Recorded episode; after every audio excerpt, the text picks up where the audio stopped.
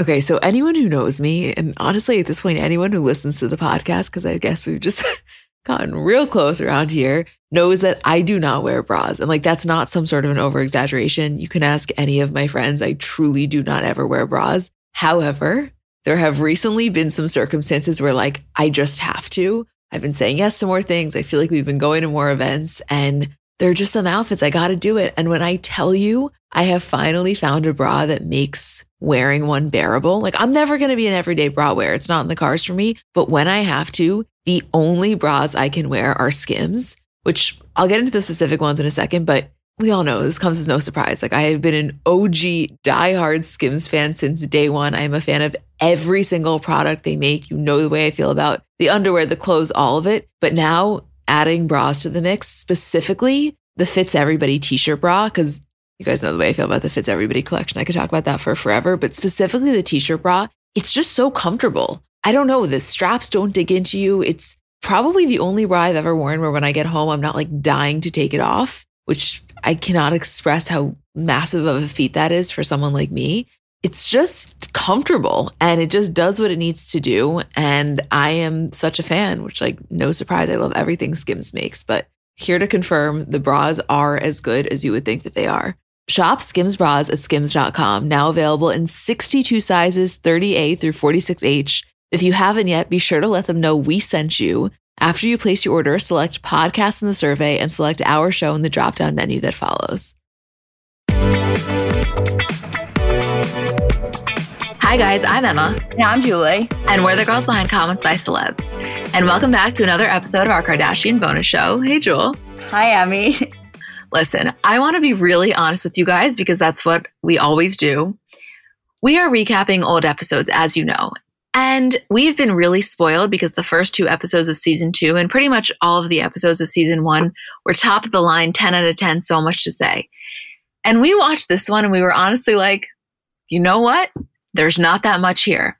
So I just want to put that out there, not to lower expectations, but just to say, we're not going to do this one in the exact same way. We'll go through scene by scene, but it's just I, don't know, not everyone can be amazing. There's sometimes there's just not so much to say. And so in an effort to not sound like an English teacher who wants to expand on points that just aren't there to make, we don't want to do that.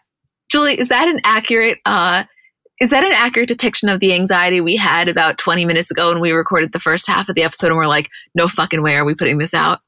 Yeah, that is 20 minutes ago. Currently, uh, will continue throughout this episode. Absolutely best way to describe it. It's not so much about lowering your guys' expectations, it's about managing expectations.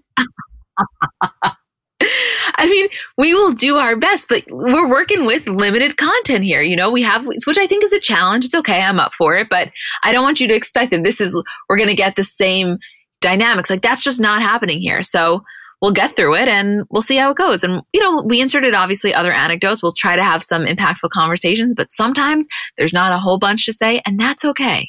Right. And when you think about it, that's not our fault. no, I don't think anyone's blaming us. They, they recognize what we're working with here. I just, I want to, I guess if, if, this is your first time listening to the Kardashian bonus show, it's not always like this. If this is your first, like, let's check out what this podcast is all about episode, I would just go to another episode kind of get your bearings about what we usually do and then come back to this one if you feel so inclined. we you guys don't understand. We we got I don't know, we got in like maybe 25 or so minutes and Julie's in the middle of making a point and I just stopped her and I was like, "What are we doing?" She's like, "I don't know. I don't know. We can't do this. I'm freaking out." We're like, "What are we supposed to do?" So I don't we're just going to try this again. Let's see how it goes. Are you ready? Yeah, I, I'm nothing but ready, I guess. We are as ready as we'll ever be. And I like that everybody's on this ride with us. Yeah, me too. Listen, not everyone can be top of the line, and that's okay. You're right, Em. You are correct. okay, I'm glad we got that out. So we start at Dash, where all good episodes start, and except for this one and Khloé and Khloé is helping a customer with jeans. And the only thing here that was going through my mind was just it's so funny to imagine that was a real person. Like there is probably somewhere on TikTok someone who is that customer that was on season two of Keeping Up with the Kardashians and Khloe Kardashian is their saleswoman and they're making a green screen TikTok video being like, Hey, remember that person? That's me. That is so weird that Khloe is just some, you know, working in a store. Like, no problem. I'll get you this pair of jeans. It's, it's so mind boggling. Yeah, it is really weird.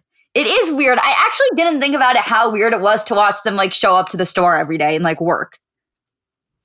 Yeah, and and again, it's not they obviously work very hard now, and it, but it's just in such a different way. It's kind of like you wouldn't think you're going to your local Nordstrom's and there's Khloe Kardashian, like, oh, can I get you a fitting room? My question about Dash in the old days, because I obviously don't remember what it was like in 2008. I only remember what it was like when I like went in the city when I was a little bit older. Did the pricing change, or was it always like ridiculously expensive? I I can't say this with full confidence, but I do think that it got increasingly more expensive as they became more famous and as be, as it became more of a thing to go there. And the reason I say that is because I will never forget being in Soho one time when they had that location and I was with my friend Julia and there was like a group of girls next to us and they were making that exact same comment and she was like it was not like this when I was in Miami.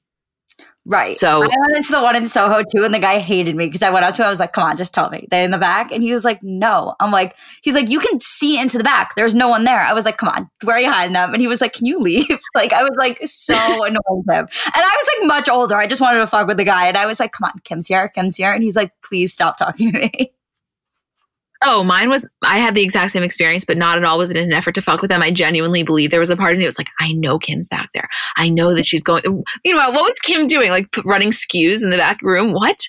Right. I like, felt that way. There was a part of me that thought that they were there and they were hiding it from me, but I was like definitely like being annoying and fucking with the guy. But like, there was a part of me that thought that Kim was just like in the back on a computer deciding like what their next order was going to be, as if like that was logical at the time that I went. Right, exactly. And you have to remember that at the time that this episode is filmed, which is our release, which is March 2008, people are going to Dash if they are going there for the clothes. They're not going there to interact with the Kardashians, which clearly there was a huge shift, which is, I think, why eventually they had to let the store go. One, they didn't want the responsibility, but two, it just wasn't worth, I think for people also, it wasn't doing the kind of business they needed it to do for it to be sustainable. It was also like, I remember it being such a letdown when I went. Such.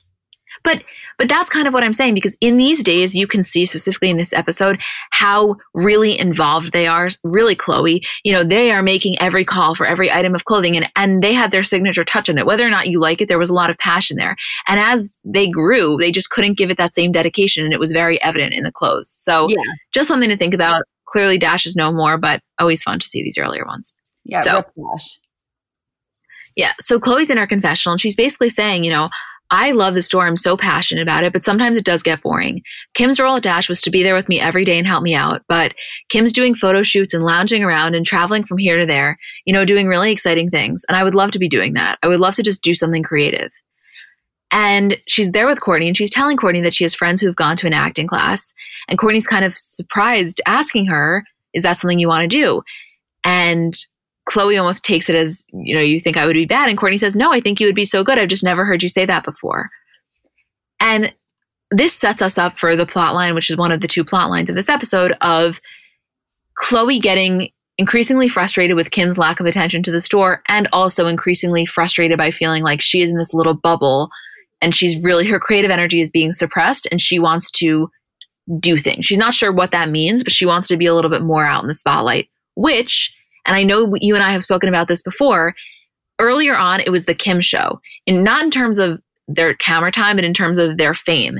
And I think Khloe now is starting to view that in a little bit more of an aspirational way versus previously she was making fun of Kim and now she gets it. Right. Well, I think Khloe also feels like, you know, if Kim can do all of the stuff that you don't actually need any real talent for, which is like the case very early on, it was definitely the case.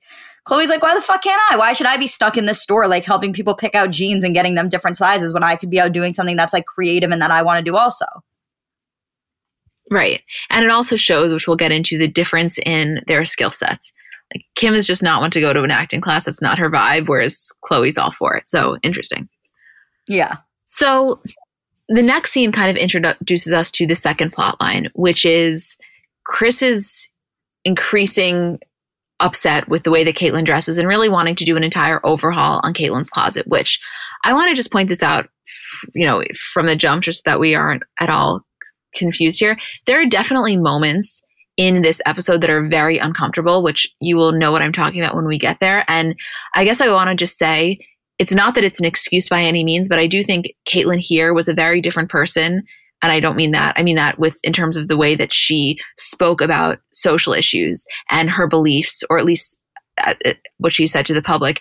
And it's very evident here. And so I, but I just want to people can change and i think that she has and so i want to just put that out there because there were definitely moments watching this where i'm like wow there is a lot of homophobia going on here and this is not acceptable so Caitlyn walks in, she's wearing a jean shirt, khakis, moccasins, and Kris is just not having it. And Kris is really kind of embarrassed by her outfits, which I, I remember, which I'm sure we'll get into this in later seasons when Kris is upset that Caitlyn's hair is too long and she takes her to get it cut. And later, Caitlyn speaks about, you know, years later, I think it was maybe in her Diane Sawyer interview, about how painful that experience was because, uh, you know, her hair was so much more than just hair and growing it out was so part of her identity, et cetera. And Kris obviously didn't know that or wasn't sensitive to that.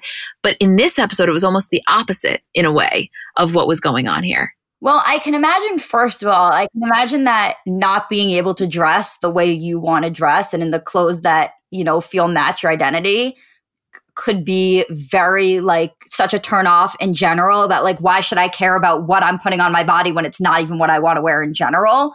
Um, so I think that definitely came into play here. I have to imagine I can't speak for Caitlyn herself or what she was thinking at the time, but I think that's the way it kind of comes off in my mind. And I think also the really important thing to keep in mind that I was thinking about when we were watching it is that like I could imagine people watching this and saying something along the lines of like, well, she didn't even care about how she looked. Like, isn't that so weird in retrospect? But I think that we all have to remember that like identifying as female and being female doesn't necessarily mean that you have to care about clothes and fashion. Ex- beautiful point, Julian. I'm glad that you brought it up early on it's I really do think it's important because that I think just further would it can it absolutely can but it just further feeds into the the stereotypes and like this gender binary that doesn't right. exist or that right. should not exist yeah completely completely I also think but I you know it's it's interesting that you made that previous point because I was thinking the same thing and again like I have absolutely no idea what Kate, what was going through Caitlyn's mind she's never been interviewed about this exact episode I'm not neither of us are trying to put words in her mouth but I was having that same thought of like maybe she was thinking, you know, this is not what I want to be wearing in general. I don't want to be wearing anything of this sort. So, like, at this point, who gives a shit? I don't know if that was the case, but I could have seen it.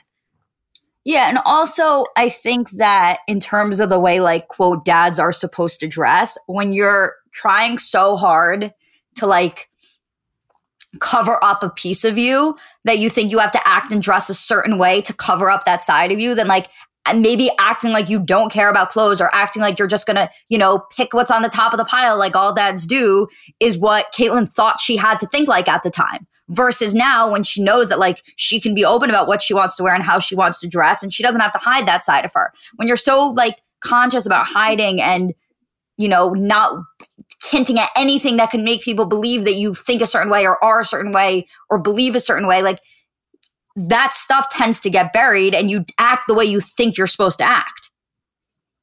Totally. And again, I think both of us, we are completely hypothesizing here. I have no idea what was actually going on, but I, that second point that you just made about um, almost like overcompensating in a way is something that right. I have heard when I've, when I have um, read trans people's interviews, I have definitely heard that being a trend. Again, I'm sure that is not the case for everyone, but it could, it's totally potential, potentially possible. And if I had Caitlyn in a room, I think something that would be so interesting, unless it, unless it was at all triggering for her, but she has been really open, is to like maybe reminisce on some of these episodes and ask if she could go back to that thought process. And it may be too difficult. Absolutely. I have no idea, but I wonder if she ever has done that.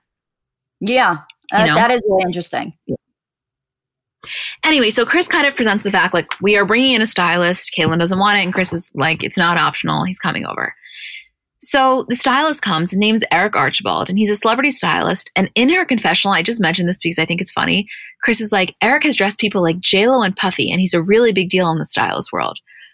Again, the only reason I mention that is because Kris is clearly using those names in order to prove his credibility to the audience and saying like he's a big shot, he dresses them, he's going to dress us. Whereas now, number one, J Lo and Diddy are her friends; they're coming to her Christmas Eve party. But also, if you want to, you know, she could easily just say if she wanted to prove someone's ethos now, she could easily say, yeah, you know, he styled Kim. Because that's a huge fucking deal to style Kim Kardashian for the cover of a magazine.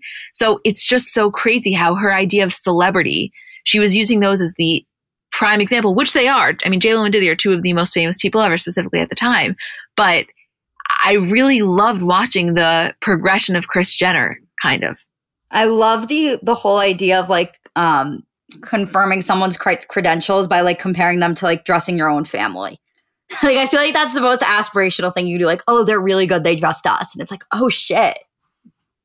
Right. That's so true. Because at the time, I mean, still, anybody who dresses J Lo and Diddy, they're top of the line. But you would have never said. Now you could be like, oh yeah, you know, he he styled Kendall Jenner for her for her Vogue shoot, and everybody's like, right. oh shit, he's the real deal.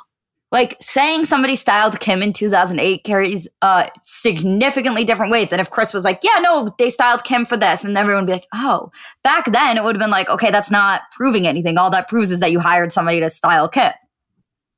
Or even if Kris was like, yeah, you know, they actually styled our family for the Met Gala. Yeah.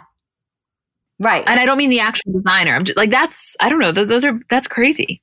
It is crazy. Just because I feel like you guys are as curious as we are, anytime we see a character like this on the show, we do a little bit of research. One, to figure out if they are actually their profession, aka the nutritionist and the stylist, or if they're like the babysitter, which was not a babysitter and was an actress. But we did some some checking and Eric now has a line called Diplomacy at Macy's, according to his Insta. He has about 14,000 followers on his personal Insta, and his stylist one, Eric Archibald Stylist, has almost 29,000. So he's still doing it. Good for him. Love to see it. I'm glad this trajectory of his career continued. I think we hold the babysitter to an unfair standard. yeah, you have so much to say about it. Hire a professional babysitter? Like they were gonna have somebody come in and be like, "Yeah, I've babysat all of these celebrity kids. Here's my list of credentials." Like, yeah, she was certainly not even a little bit a babysitter, but for what her role on the show was, I actually do think she was a professional in that area. Well, it was so funny because when, you look, if you're just watching and you don't know what's going on, you're like, wow, they really hired a babysitter that wants to, because the whole plotline of that was like she's being too sexy, she's taking off her top in front of in front of Caitlyn, etc. And later she does the interview and she's like, yeah, know, I'm a I'm a porn star. Like th- that was nothing for me. And we're like, oh, so they really played into the part. So maybe it's actually credit to the producers for really going for it. Maybe she just had like a like maybe she was a porn star who had just like a lot of experience in babysitting dad fantasies. She would have been Truly, an amazing is- professional if that was her role in both areas of her life. In both of her First of all, jobs. First of all, that's profound. And she said, I mean, she said that she's done a lot of different, her, her versatility of scenes was extensive. So, hey, you never know. Interesting thought. I, that's why I keep you around, I got to tell you. You're always Is that thinking. why? I am yes, always thinking. So I know we're all kind of operating at a different skill level when it comes to makeup. Like I have some friends who they do their makeup and it looks like they got it professionally done. I have others who know nothing about any products. And then I would say I'm somewhere in the middle. Like by no means am I very skilled, but I think I can hold my own. And in terms of my everyday, I'm just doing mascara, lip gloss, and maybe a little bit of highlighter on my inner corner. So if I'm only using a few products, I need them to be excellent. And I've recently been very into the Thrive Causemetics mascara, which I'll tell you about in a second, but just in general, a note on the company. For every product purchase, Thrive Causemetics donates products and funds to help communities thrive, which I just love knowing that I'm buying from a company that does that. And in terms of their mascara, so it's the Liquid Lash Extensions mascara. You guys have seen that. It's the viral turquoise tube. I've saw it all over social media before I ever started using it. And it's a unique formula that creates tubes around each eyelash to lengthen them. It's also super easy to remove. So it slides right off with warm water. It doesn't leave smudges. And the ingredients are really nourishing. So they support longer, stronger, and healthier looking lashes over time. It really just gets the job done. Like you will see what I mean when you try it. Refresh your everyday look with Thrive Causemetics, luxury beauty that gives back. Right now, you can get an exclusive 10% off your first order at thrivecausemetics.com slash CBC. That's Thrive Causemetics, C-A-U-S-E-M-E-T-I-C-S dot com slash CBC for 10% off your first order.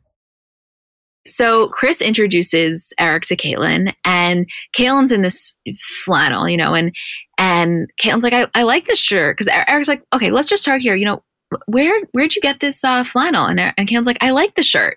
And Eric's like, you know, I can't really seem to get past it. And Caitlyn's like, the shoes and the shirt match. See, it was like a red and white flannel, and the shoes were also red and white, just t- typical kind of dad shoes. And in her confessional, Kate, you know, Kris is basically saying like I don't know how Caitlyn would react to having anybody dress her, but then on top of it, having this fa- quote, having this fabulous gay guy dress her, which just keep that in the back of your mind as we get through the rest of the scene. And so Eric's taking Caitlyn's measurements, and Eric's like, You have really long arms. That's sort of sexy. Are you relaxed? Caitlyn's like, I think so. And Eric tells Caitlyn that he needs to do the inseam of her pants. And and Caitlyn's kind of uncomfortable, and she's like, "Okay." And Eric's like, "I don't mind going down." Caitlyn's like, "How about those Lakers, Eric?" And while this is all happening, Courtney Kim, and Khloe come in. And Khloe's like, Why are you so stiff? Calm down. You need to shop before you do this. You really need to calm down. And basically, Eric and Caitlyn are about to embark on the shopping trip, and Caitlyn grabs Kris, brings her into the other room, and she's like, This is ridiculous. I'm not going with this guy. Kris is like, You know, we love to shop. You'll have a great time. Caitlyn's like, How can I say this? Uh, I don't want to dress too fluffy, and I think this guy probably would be a little bit on the fluffy side. And Kris is like, Give it a chance. He's really nice. And in her confessional, Caitlyn says, Eric seems like a nice nice enough guy, but I don't think we're going to be playing golf together. And they leave, and Kris is like, you know, tells Eric, don't worry. Caitlyn's just a little uptight. She'll loosen up, etc. Okay. Clearly, here you can see just in the entirety of the scene, Caitlyn's number one, visible discomfort, and number two, really lack of, uh, really just stigmatizing. Is that is that fair? Like, definitely, you know, yeah. Like, um, I want to, I want to choose my, I, I'm trying to choose my words carefully because I don't want the last thing I'm trying to do is bash Caitlyn. I recognize we're in 2008. I recognize there was probably a lot of stuff going on internally, but I also think it's not fair to talk about this episode and then not acknowledge how clearly not okay some of the comments and the facial expressions and the, you know, the inability to assume that a gay guy can go down on I didn't mean go down, go down in terms of getting an inseam on a straight guy, like not having their mind go somewhere, like as if that can't exist, which is like clearly isn't the case. And you could just see that there was, it was just not, there was a lot of shit going on there. Also, like kind of cocky, Caitlyn, like relax. yeah, I know. I, I, I just just keep all of that in the back of your mind as we continue to to go on, right? Yeah, I think that I think with these episodes, it's always important to have like sort of a lens on of like what the what time this was being filmed and what the family was like then because it is different. Their values are different and the way they think is different. All of them, not just Caitlyn. Um, but I think this episode, it's especially important to just kind of think of the bigger picture and also understand that like it's okay that the comments that Caitlyn made and the things that she said during this episode aren't okay. And that still stands today. Not in the sense that like she still 100% thinks that way or she still definitely thinks that way. Like it is 100% okay to be angry about the way Caitlyn acts in this episode and also accept her as a trans woman. Those two things can absolutely coexist. No, totally. I think it's just for just for context. So we put in some some quotes because Caitlyn publicly came out as a trans woman April 2015, and in September of that year, she was on Ellen. And I want to just read this uh, interaction because I think that it's interesting. So Ellen points out that Caitlyn is a Republican, and Caitlyn asks if that's a bad thing. And Ellen says, well, you know, most Republicans would probably vote against legislation that Caitlyn, as a trans woman, would want to support. And Caitlyn says, I would agree with that in some cases, like, uh, and Ellen goes, like gay marriage. And Caitlyn goes, quote, I have to admit that I remember 15 years ago, 20 years ago, when the issue of gay marriage first came up, I was not for it. I mean, I'm a traditionalist. I kind of like tradition and it's always been a man and a woman. But I think as time has gone on, a lot of people on this issue have really changed their thinking here to, I don't ever want to stand in front of anyone's happiness. That's not my job. If that word marriage is really that important to you, I can go with it. And Ellen says, it's funny because you're still a little bit not on board with it. And Caitlyn says, No, I'm on board. It's going to be the law of the land. So I'm okay with that. I don't want to stand in front of somebody's happiness. I do think that it's important to acknowledge the response to that interview or to that part of the interview at the time, which was exactly what kind of Ellen said. What she was saying was exactly accurate of like, okay, you're not really fully there. Like, just admit it. You're not really fully okay with gay marriage. You were, you know, the way that Caitlyn was talking about it, she was still flaunting this, like, okay, if the title marriage is important to you, I'll be fine with it. Not coming from the place of like, this should have always been a right. Does that make sense? Yes. I mean, listen, I think that this episode, this interview specifically was like very jarring to a lot of people that saw it because here you are sitting as out as a proud trans woman and you still don't understand the fact that marriage isn't just a term. Like it is about equality. Is it is about like if somebody can do something, so should gay people. They should be able to get married, whatever. And I it, it was 2015. Like that should have been, you know, if you're sitting there as a proud trans woman who obviously had so many hurdles to go through to be able to sit there, then your understanding of equality and the way people should be treated and the understanding of like what you consider to be semantics how important that is to other people. And for you to sit there and kind of downplay that was like very, very startling for most people, I think. And it was very confusing. And I think that a lot of people probably still haven't gotten past that because of the way it came out. Well, and also, it's not just about like, okay, if the word marriage is so important to you, like, first of all, of course, the it's not just the word, it's the entire idea of marriage and equality, but also like the position on gay marriage for especially for you, Caitlyn, shouldn't just be like, well, if it makes you happy, like it is so much deeper than that.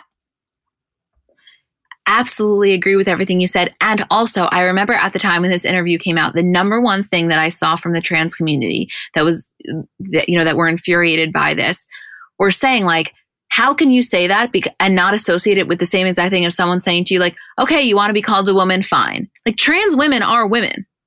Let me say right. it one more time to people in the back. Trans women are women. And so it's just, it was so unbelievably hypocritical for for her to um, downplay the importance of that quote word, which was so much more than a word, yet then stand so strongly on her on her own side, which that was that's equally as important and should not be should not be downplayed or discounted. But you can't pick and choose when you're when you're what what activism part of the LGBTQ plus community you're going to stand for. And people were really turned off by it. And again, since then, I think she has made a lot of comments that show her the progression in her beliefs. But um, that I remember that very vividly. There was outrage, and understandably so. Yeah, yeah, yeah. There's a lot with Caitlyn where it's like you know, just because somebody, you know, I'm trying to think of how I want to word this. Just because somebody is, you know, able to live their truth and live who they are, if they've had a certain thought process their whole life, it doesn't just mean that that switch gets turned off just because of who they are now or who they're finally able to be. And I think that that was something that Caitlyn really I don't want to say struggled because I think that comes off as excusable, which I don't really find it to be.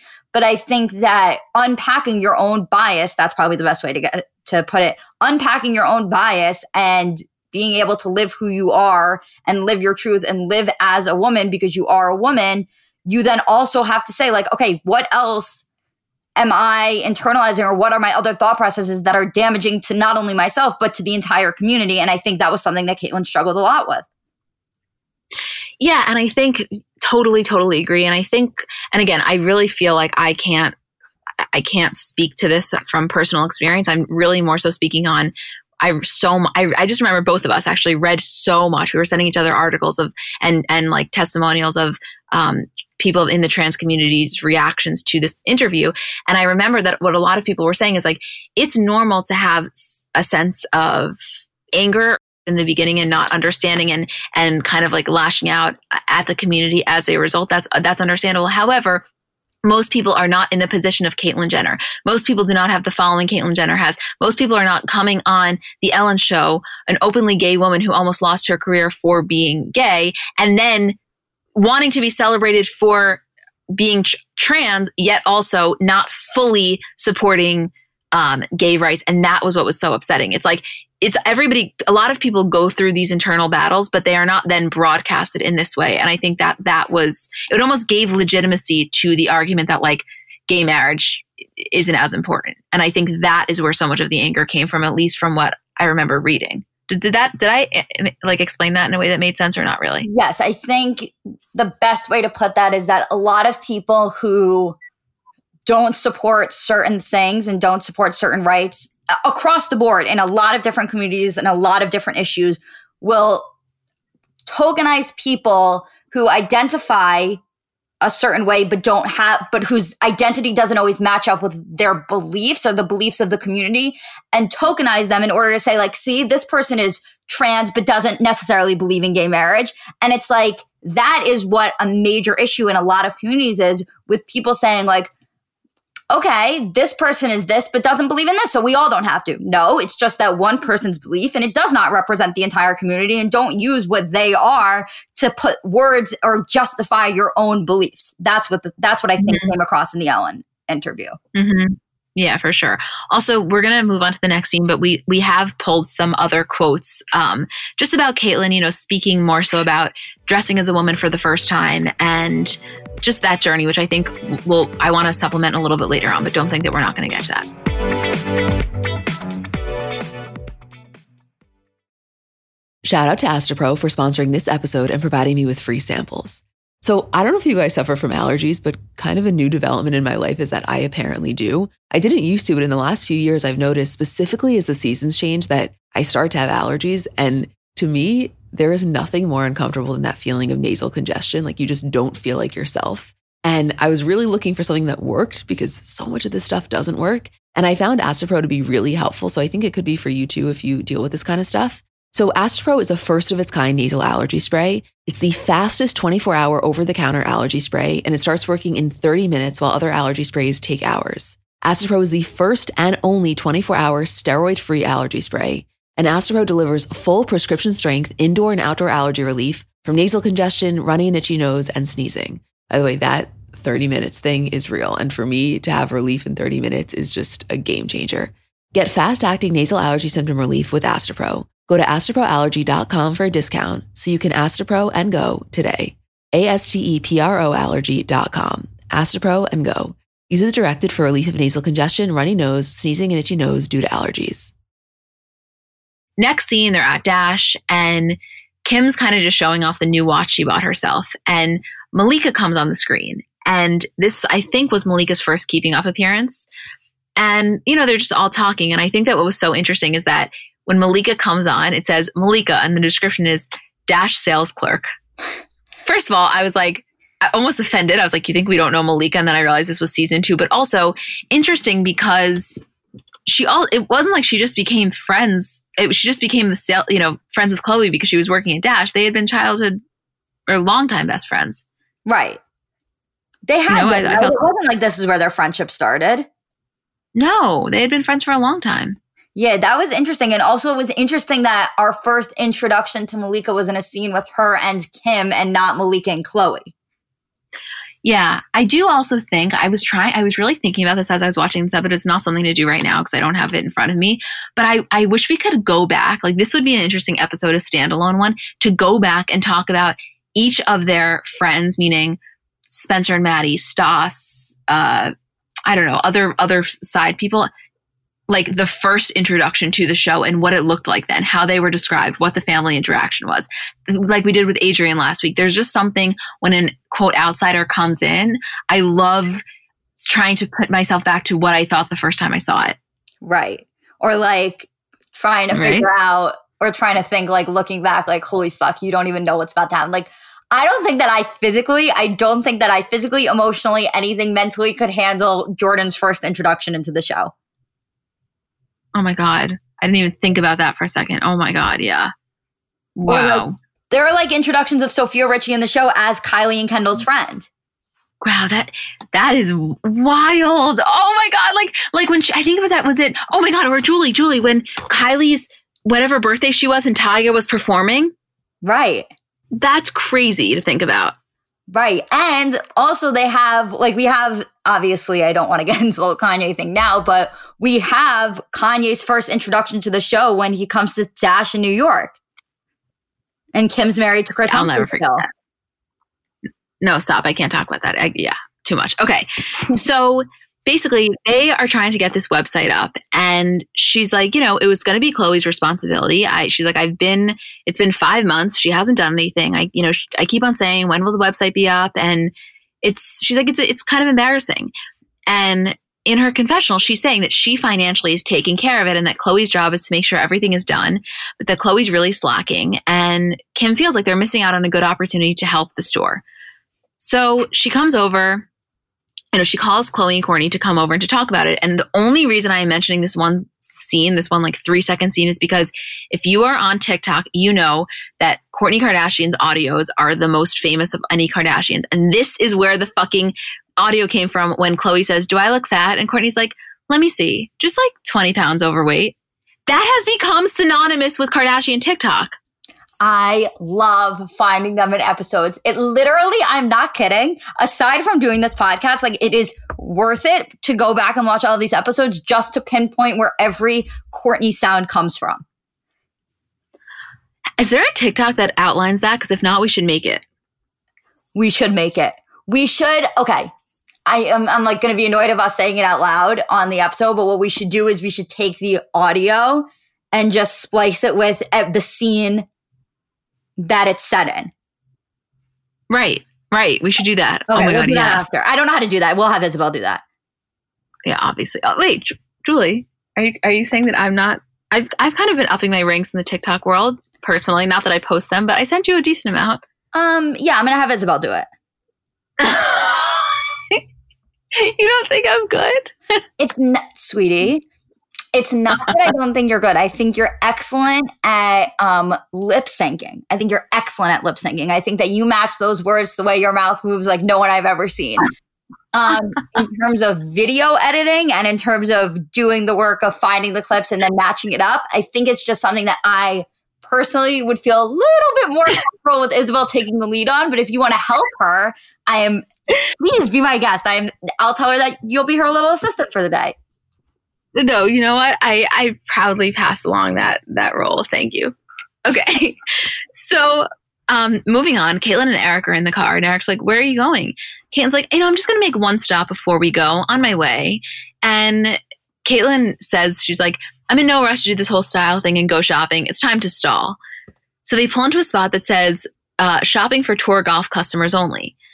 And Eric's like, "What the fuck is going on?" And Caitlyn goes in to play golf, and Eric is in the car alone, like, this, what the fuck is going on? So keep that in the back of your mind. Okay. Next scene, we're back at Dash. And Khloe and Kourtney obviously walked over because Kim calls them and they walk in and Khloe goes, What's the emerge? What's the 911, hun? I can't. I can't, Julie. I I can't. wish they still spoke like that. I know. I miss it in a way. Me too. And Kim's like, listen, you know, we were supposed to do this website six, seven months ago. It's really unprofessional. And Khloe's like, this is the final step. I've done everything else. And Kim's like, what do you mean? Are you saying that we have to figure out what inventory we want on the website to get pictures up? And Khloe's like, yeah, you want me to do that by myself? Kim, you fucking think this is so easy. And there's like a lot of other work. It's not that I have nothing to do all day, but a website. I have a ton of other things I want to, you know, other than just sit here all day. And Kim's like, like, what do you want to do? And Khloe's like, like acting, like hosting. I would love to be going to photo shoots all day long, getting glammed up like you. And Kim's like, so do it. No one's stopping you. Go do it. And Khloe's like, but who's going to watch the store? And Kim's like, I'll do it. Go. And Khloe's like, I would love to see you do it. And Kim says, good. I'll gladly do it. I've done eBay for years, which remind me to get to that point in one second. And in her confessional, Kim says, you know, if it's too hard of a job for her, I can do it. It's not that hard. And she says to, you know, she says to Khloe, I want you to go kind of pursue your dreams. I'll take over the store for a little and that's fine. I want to quickly go back to the eBay thing. Do you remember that? That part of Kim's life? I forgot about it until she had just said it there. Yes. Me too. You guys, Kim had an entire career selling clothing and items on eBay. And I, something that I always sticks out to me when I go back when watching this is one thing you can, you can say whatever you want about Kim. You can say she's not talented. She, she's never not been hardworking. Even in times like this, when the entire plot line is centered around the fact that she's not working as hard at the store, it's one because she's doing other things, but also when you think back, like she was organizing closets, she was selling things on eBay. She always had an unparalleled work ethic, comparatively speaking to the rest of the family, with the exception of Kris. And I don't even think that's something they would argue about. No, I don't think so either. I think they all worked hard. I think Kim was just um, a different level because I think Kim had a very clear picture. You know, it's funny because we always talk about this where it's like Kim didn't know what she wanted to be. She just knew she wanted to be something. And I think that in her own mind, that was a very clear picture. And to the rest of the world, we weren't really sure what that looked like. Um, but I think that Kim was a hard worker in the sense that she knew she was working towards something. I think the others in the family were a hard worker, but wasn't weren't like 100% sure what they were actually working towards or what they wanted to be. Yeah, no, t- completely, completely. C- specifically Kourtney. Right. That was I mean, it, Kourtney just found her niche like a year ago. You know, they talk about it a lot about like growing up and Kris would wake them up at like 7 in the morning even on weekends because she didn't like the idea of them sleeping in and not doing something and being productive. Yeah, no, completely. That's why there's always there is a difference between being wealthy and and coming from you know coming from clearly a background like that, but being lazy. Because I don't think you can say whatever you want about them. They're not lazy. They're privileged, absolutely, but they're not lazy. Right. Totally. And, yeah. Okay. So next scene, you know, Eric's sitting alone in the car. Caitlyn's literally inside practicing her golf swing, and Eric's kind of had it. And you know, he comes in and he's like, "What the fuck is going on?" And Caitlyn's like, "No, I'm, I'm practicing my swing. We'll be done in 15 minutes." Da da da. And like just the whole interaction here and the way that it was, the way that it was framed was just so, just contributed to this like very kind of antiquated, antiquated mindset and narrative of like, here's Caitlyn, the jock, playing golf, and here's Eric, the gay guy, wanting to go shopping, as if like the either of the two can't be mixed. And it, that was clearly what they were trying to paint, and Caitlyn was trying to play it. And and uh, in her confessional, Caitlyn says, "Right now, there's a million other things I'd rather be doing. I'm uncomfortable, and I don't want him to dress me like you know, like how he might dress. Put it that way." And they get to the store. Eric starts picking out some things: dress shirts, you know, trench coats, scarves. And Eric's like, "Look at this bag; it's so great." And Caitlyn's like, "A male purse? That's more you." And Eric's kind of picking out things, and Caitlyn's like, "You would wear that? Come on, you can't see me in that."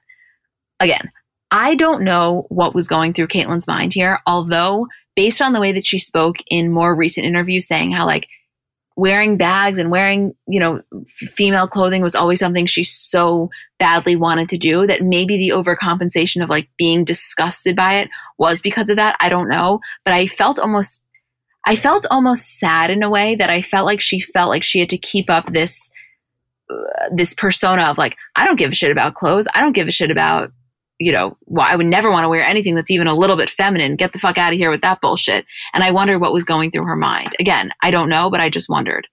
Right. And especially with the fact that mindset or possible mindset then, you know, resulted in the projection of putting that on to Eric, who is just somebody trying to help.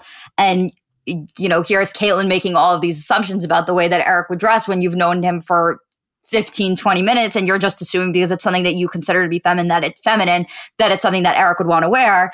And that's you know there's a difference between like having internalized and thinking a certain way and not wanting to do something for yourself but then projecting that onto somebody else. And that's when you know that's when the issue arises hmm Yeah, that's a, that's a really good way to put it. That's kind of what was that's kind of what was happening. I mean, Eric Eric handled it really well, and I'm curious as to the other clientele that he works with, and if this was something that was common for him, meaning the you know I don't I guess he was actually a stylist for both male and female, but if he's working with heterosexual couples where the wife is dragging the husband, I don't know if that was what was going on, but clearly that was the case, and I think that he handled it with just a lot of dignity even though he very easily and understandably could have been like, fuck this.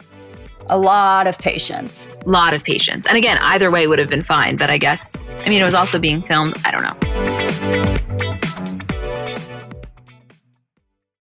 People have so many different reasons for wanting to learn a new language. Maybe you have an upcoming trip or just want to pick up a new hobby or a skill or just connect with a new culture. I know for me, when I was abroad in Barcelona in college, I'm not going to say that I was fluent in Spanish, but I definitely got to the point where I felt really confident conversing. And when I got home, my dad said to me, Emmy, if you don't use it, you're going to lose it. And he was so right. Like I entirely lost it. So Rosetta Stone's been really helpful for me. So if you are in that same boat or you want to learn a new language completely, want to brush up your skills, whatever it is, I want to tell you about Rosetta Stone because they're the most trusted language learning program available on desktop or as an app. And it really kind of immerses you in the language that you want to learn. So, first of all, they're the trusted expert for 30 years with millions of users and 25 languages offered. It's fast language acquisition. So, they immerse you in many ways. First of all, there's no English translation. So, you really learn to speak, listen, and think in that language, which in my experience, I know I'm getting it when I start to think in the language. It's an intuitive process. So, you pick up a language naturally, first with words, then phrases, then sentences, and it's designed for long term retention. Also, in terms of speech recognition, they have a built in true accent feature that gives you feedback on your pronunciation. And it's convenient. So, desktop and app options with audio companion and the ability to download lessons offline. And it's an amazing value. You're getting lifetime access to all 25 language courses Rosetta Stone has to offer for 50% off, which is a steal. Don't put off learning that language. There's no better time than right now to get started. For a very limited time, Comments by Celebs listeners can get Rosetta Stone's lifetime membership for 50% off. Visit rosettastone.com slash comments. That's 50% off unlimited access to 25 language courses for the rest of your life. Redeem your 50% off at rosettastone.com slash comments today. Okay, so I want to talk cookware for a second because I haven't told you guys about this company and I recently tried their products and I fully understand the hype now. So they're called Great Jones and they make really high quality, thoughtfully designed cookware that also happens to be beautiful. Like I know it's kind of a weird way to describe cookware, but you'll see what I mean when you go on the website. In terms of colors, they have your classic black and white, but they also have pinks, greens, yellows, blues, just like really vibrant, fun colors. And everything is non toxic. So they have, you know, Dutch ovens, ceramic dishes, non-stick sheet pans. Everything is non toxic to me. That's huge. And okay, we all know, like, I'm not the biggest cook, but I have my staples. And I got originally from them the Fry family, which is the eight and 10 inch ceramic nonstick pans. And they're just great. I got them in the white because that matches the best with my kitchen. I love cooking on them. And I also, I know again, it sounds kind of weird, but I love the way they look in my kitchen. And the thing is, once you get these, you're going to want to get them for your friends. So they make incredible gifts for weddings, housewarming parties, birthdays, whatever occasion you need. It's a great gift. Upgrade your kitchen and replace those old rusted hand me downs with bold, beautiful, long lasting pieces from Great Jones. Get started today at greatjones.com and get an extra 15% off your first order with promo code CBC. That's greatjones.com, promo code CBC. Next scene, they're at the house, and Khloe kind of says, like, she's like, listen, guys, I can't go to dinner tonight. I am going to my acting classes. And Kourtney's like, oh, and Khloe's like, you are you're coming. Which, by the way, anytime I see Kourtney being dragged to these type of things, I just laugh because it's so not her. Oh yeah, so not her. So they get there, and it's the acting class with Bobby Chance. Obviously, we were curious. We looked it up, and apparently, this studio, the Bobby Chance Hollywood Actor Showcase, it was started by Bobby. She's a former actress, and apparently it started in 1990. And celebrities like Brad Pitt, Jennifer Aniston, Drew Barrymore, Anthony Hopkins have all come in over the years, and it's become again. This is from her website, so take that with a grain of salt. But kind of like an actor hub, which again makes me happy that this this other plot line wasn't done by actors. Well, you know what I mean by fake fakers. No, I, I always like when they do something, especially in the earlier seasons, and it's like they get a very legit person to do it because there are acting things and acting classes where it's not somebody who's like super famous or super well known. Like anybody, you know, not anybody can run an actor's class, but there's there's a ton of them. There's a lot of them, and they, you know, obviously picked somebody and went to a class of somebody who was very well respected. And I think that just adds to the plot line. Totally. I also have to tell you, so that, you know, they're in there and Kourtney's kind of watching for moral support and Khloe's in this line and Bobby's telling them, okay, I want you to say the word hat, but with anger. I, it was the first time this episode I audibly laughed when there are these people around Khloe screaming hat, like so mad. You would have thought that, you know, someone just killed their entire family. Meanwhile, Khloe is standing there screaming hat. I don't know what came over me. I just started hysterically laughing. It was so funny. It was also like that situation is my worst nightmare. Yeah, you get very stage fright with something like that. Yeah, it's my worst nightmare. Your worst nightmare is, t- is talking about your feelings. That's maybe second. Sure. But you guys should know that Julie, every time we're going to do something, the minute before, she's so stage fright and then she shakes for 30 seconds and then she fucking kills it. So I have so I, much confidence in you. I just want. I do think, though, that there's a really big difference between like having a conversation in front of people on a stage and then like having to perform in front of people. Like those are two very, very different things. Very. Yeah. So, just for the juxtaposition of what's going on, Khloe is angrily screaming hat in this acting class, and we flash back to Kim at Dash. And she's in her confessional. She's like, you know what? I'm tired of waiting for Khloe to do this website. I'm just going to take matters into my own hands. It's my job and my responsibility to take all these pictures. I figure I can work a few hours and get it done once and for all. She's taking pictures of the mannequins on this 2008 camera, and it was just, oh, those days, you know? Those days, that's exactly what Kardashian closet looks like now. I totally forgot about Kardashian closet. That's the biggest that's unknown in the celebrity like. yeah, I agree. No, it really is. So anyway, you know, they're back in the acting class and Khloe has to do this scene where she's fighting with this guy and all of a sudden they start making out. He very much didn't didn't he give you Ryan Cabrera vibes? Yes. Everything gives right? you Ryan Cabrera vibes though. I feel like I've made the Ryan Cabrera reference three times on this podcast and I haven't thought about him in 20 years, so I don't know how that keeps happening. There's no way you haven't thought about him in 20 years. He was never like my person. I guess. I just feel like he comes up so often. He comes like, up listen, more often than you like think. Ryan Sheckler. I understand that he doesn't come up that often, but like he does come up a, like a decent amount that we make references. Yeah, we just do that with such random things. Like you bring up Carly Rose Sinclair so often. It's Sonenclar, first of all, and second of all, that was Sonenclar. I think the best reference Sorry. I ever made to like somebody that we completely forgot about was when we were talking about Ariana Grande's boyfriend, and I was like, he really looks a lot like David Archuleta. that was that threw me off guard and I didn't say it on the podcast because I think like my first response was like, "Oh yeah, you're so right." I was googling it. I forgot what he looked like. And then once you realize, you're like, "Oh wow, it really does." Because Isabel said it to me, and she was like, "I don't know where you pulled that out of, but I've never heard something more accurate." Yeah. Okay. Next scene, we're back at shopping with Eric and Caitlyn. They go into this VIP kind of changing room, and you can see Caitlyn's starting to kind of get into it, and she's starting to appreciate the way that she's looking in these clothes. And I feel like Eric is feeling a real sense of accomplishment because he went from having this this client who was like dreading dreading this entire experience to kind of being into it. Right. So they, you know, Eric's like, okay, you know what? To celebrate this, let's go for a drink. And and Caitlyn's like, okay, you know, just a quick one because then I got to get home.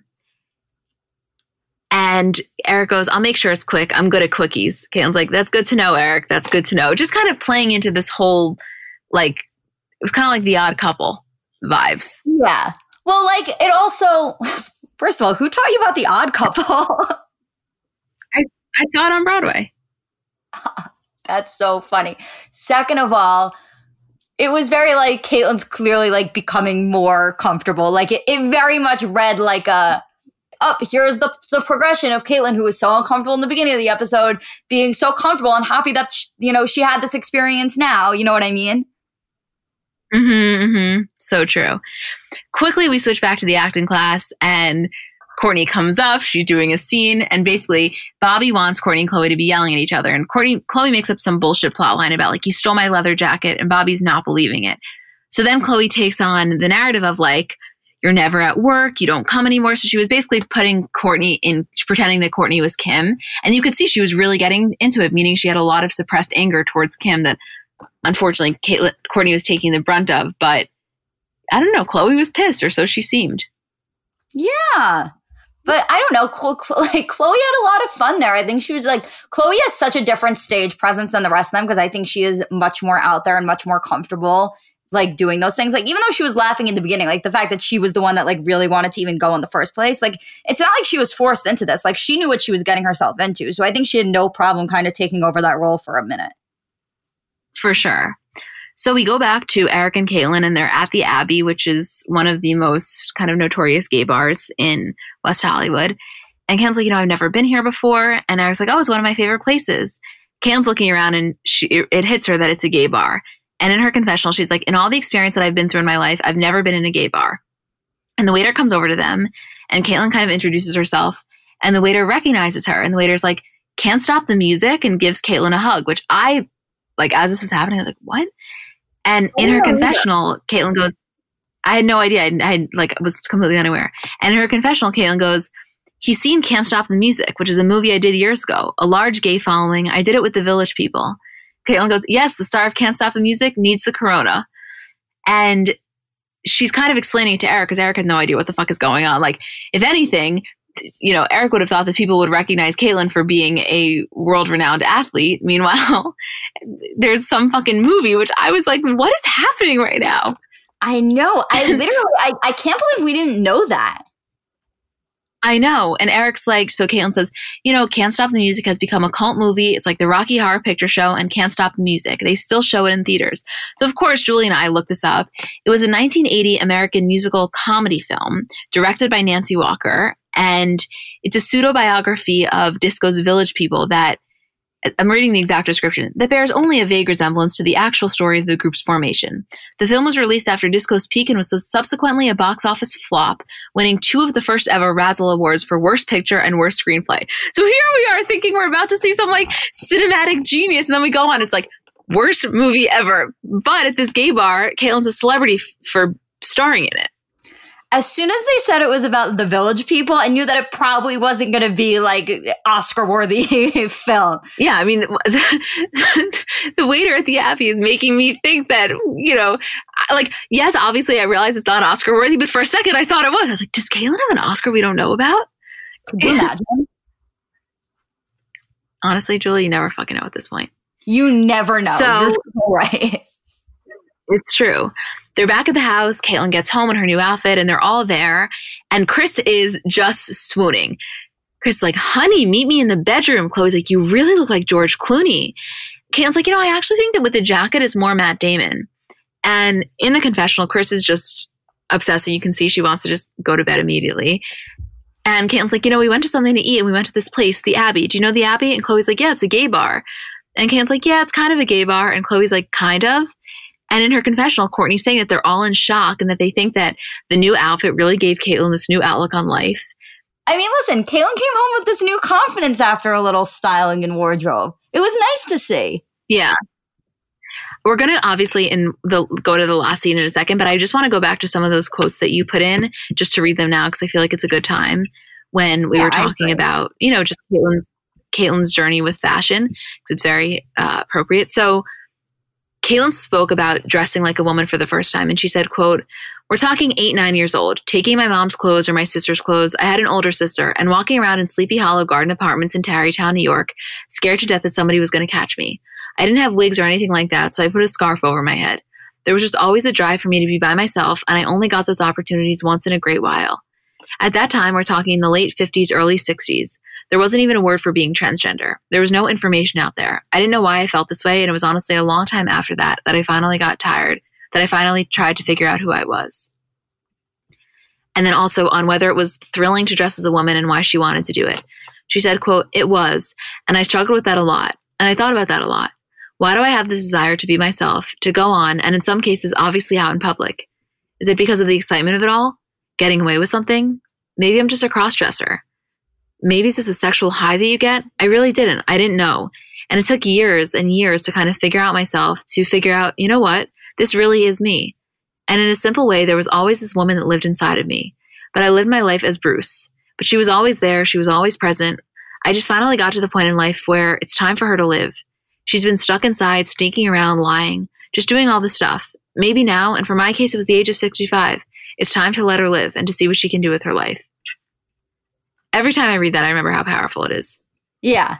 That, and I think that's the thing that we have to remember when we're like looking at this episode and looking at Caitlyn is like everyone's journey is so unique to them. And as much as like we hypothesize about what Caitlyn could have felt or thought, like the only person who really knows is Caitlyn and the only person who can talk about what it felt like to have to dress, you know, a certain way or to feel like they have to she has to dress a certain way or to feel like you know, she couldn't be herself. Like Caitlyn is really the only person who knows and is also the only person who has that unique experience. Not that she's the only one that had to totally. do that, just that she's the only one who had to live her own life her certain way. Absolutely. And there's so many elements of her just journey that are so like the part about being in the public eye, the part about being in a family, at least in an immediate family that was so female dominated. That was, you know what I mean? So like there was the desire to assert masculinity while also inherent internally feeling this very feminine sense. Like there was just a lot of different things going on that I think being able to kind of watch that develop, even when we didn't know it was happening, looking back, is just is just interesting to see. And like I always feel, take what you want about t- say what you want about her. I'm not I'm by no means the biggest fan. I think a lot of her beliefs and, and stances are not something that I agree with. I don't I don't necessarily like the way that she treated Kris and, and some of the kids, but there's a profound level of strength that comes from being able to be authentically you and understanding that the world is going to talk, but you have to do it because it works for you. And to do it at 65 specifically, I think is really, really commendable. Yeah, I agree. And a huge piece of Caitlyn's transition also is that I think that for a lot of people who eh, maybe didn't necessarily understand, you know, trans women or, you know, being trans, or on the other side, understood it, but only understood it to a certain extent or the way they had seen it portrayed in popular media thus far. Like, I think that Caitlyn's transition represented a huge area of trans people that was kind of maybe left out of the conversation in the sense that, like, you know, Caitlyn was a, an Olympian. Caitlyn lived her life not just like as somebody who was, you know, hiding who they were, but as somebody who was outwardly somebody that we consider to be like very masculine, very in the sports world, very, you know, all of these things. So that when Caitlyn came out as trans, it was kind of like we all had to take a second and be like, there are so many different meanings to being trans and so many different ways that it presents itself. And we kind of had to re you know, think about the way that we think about trans people. And I think Caitlyn played a really huge role in all like adjusting our understanding about something that we maybe didn't know enough about or maybe thought we knew enough about and didn't. And I think that that was a huge piece of all of this. Yeah, but completely, completely, completely. Both, both understanding or trying to understand or getting a better understanding of of trans people, but also understanding our own biases as it applies to this like what being quote masculine looks like, what being feminine looks like, and not, you know, just just I think all of us being a little bit more accepting, even if we thought that we were, just opening our minds, I guess, which you are never, you will never f- fail when you open your mind. I feel that way. I really, really do. Nothing mm-hmm. bad is going, nothing bad comes from being more open minded. Yeah, I, of course, yeah. So last scene, they're back at Dash you know, Kourtney and Khloe come in. There's mannequins everywhere. Kim had a really rough night. At first, I think someone literally broke in because of the way that Kim left it. And in a very full house ending, Kim basically says, Listen, you were absolutely right. This is a lot more work. We'll do the website together. I'm going to be more present. I completely understand your frustration. And in her confessional, she says, Khloe totally inspires me. I'm really proud of her because I wish I could do that. I wish I had it in me. I wish I could be like her. Which the irony of all of this is that Khloe is doing this stuff in an effort not to be like Kim, but to pursue um, a, the spotlight that Kim is getting. Meanwhile, Kim is in such admiration of Khloe's willingness to go outside of her comfort zone, which, as you just said, she just has a stage presence that I don't think isn't as is as consistent with the rest of them. But I do like that there's this mutual admiration there. Hmm. I do too. I thought it was very sweet, and I I think it's always sweet when they you know kind of express not just the things they like about each other, but like the things that they want to be more like that the other person exhibits. I always think that's really sweet. So I completely agree. I really like it. They do it a lot on their birthdays, which I appreciate. yeah, I love a Kardashian birthday post. It's true. I mean, that's the biggest compliment you can give to someone. Like yeah. I not only do I like this so much about you, but I like it so much that I want to personally emulate it in my own life. Yes. So, I totally. so agree okay, we love you guys more than anything. Thanks for sticking with us if you're still here. I get it. Not the best episode, but you know what? We tried to make the best of it. And we will see you on Monday for our regular episode, next Thursday for our Kardashian bonus show. Anything else you want to mention, Julie? No, I think that uh I think we ended up doing okay here. I was gonna say, like, I was about to say, like, and if you feel so inclined, we're so appreciative of leaving a nice review. But then I was like, don't. You know, like maybe, say, like, maybe listen to and see how you feel. Like give it a yeah. week off. You're like, if this is your first time reviewing, you're like, oh, I want to review for this one. Maybe listen to another episode and then decide to review.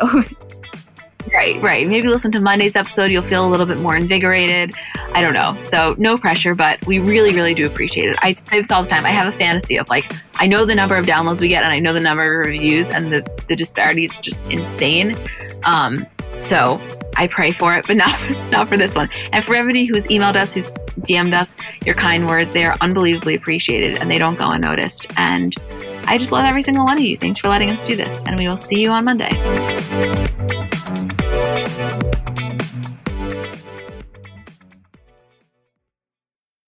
So I'm a big fan of transparency across all aspects of life. Like, generally speaking, there's pretty much nothing I wouldn't rather be told straight up. But specifically when I'm buying something or paying for a service, I just want to know what I'm getting myself into. And oftentimes there can be so much nonsense or so much yada yada. For example, sneaky terms hidden in the fine print of contracts, or bills that randomly go up without properly alerting you, or budget airlines with cheap fares but then exorbitant fees to make up for it elsewhere. And we just should not need to be dealing with this type of yada yada in our lives. And yes, you could read every single word of every single contract, and that's one way of avoiding it. Or you can go with a trusted brand like Metro by T Mobile that helps you to get ahead and not pull you back. That's right. You don't take yada yada from life, so don't take yada yada from your wireless provider. Metro by T Mobile has no contracts, no credit checks, no surprises, and nada yada yada, which honestly gives so much peace of mind. Like, you shouldn't have to compromise for an okay option with sacrifices when you really deserve that full transparency. Stop by one of over 6,000 Metro stores nationwide.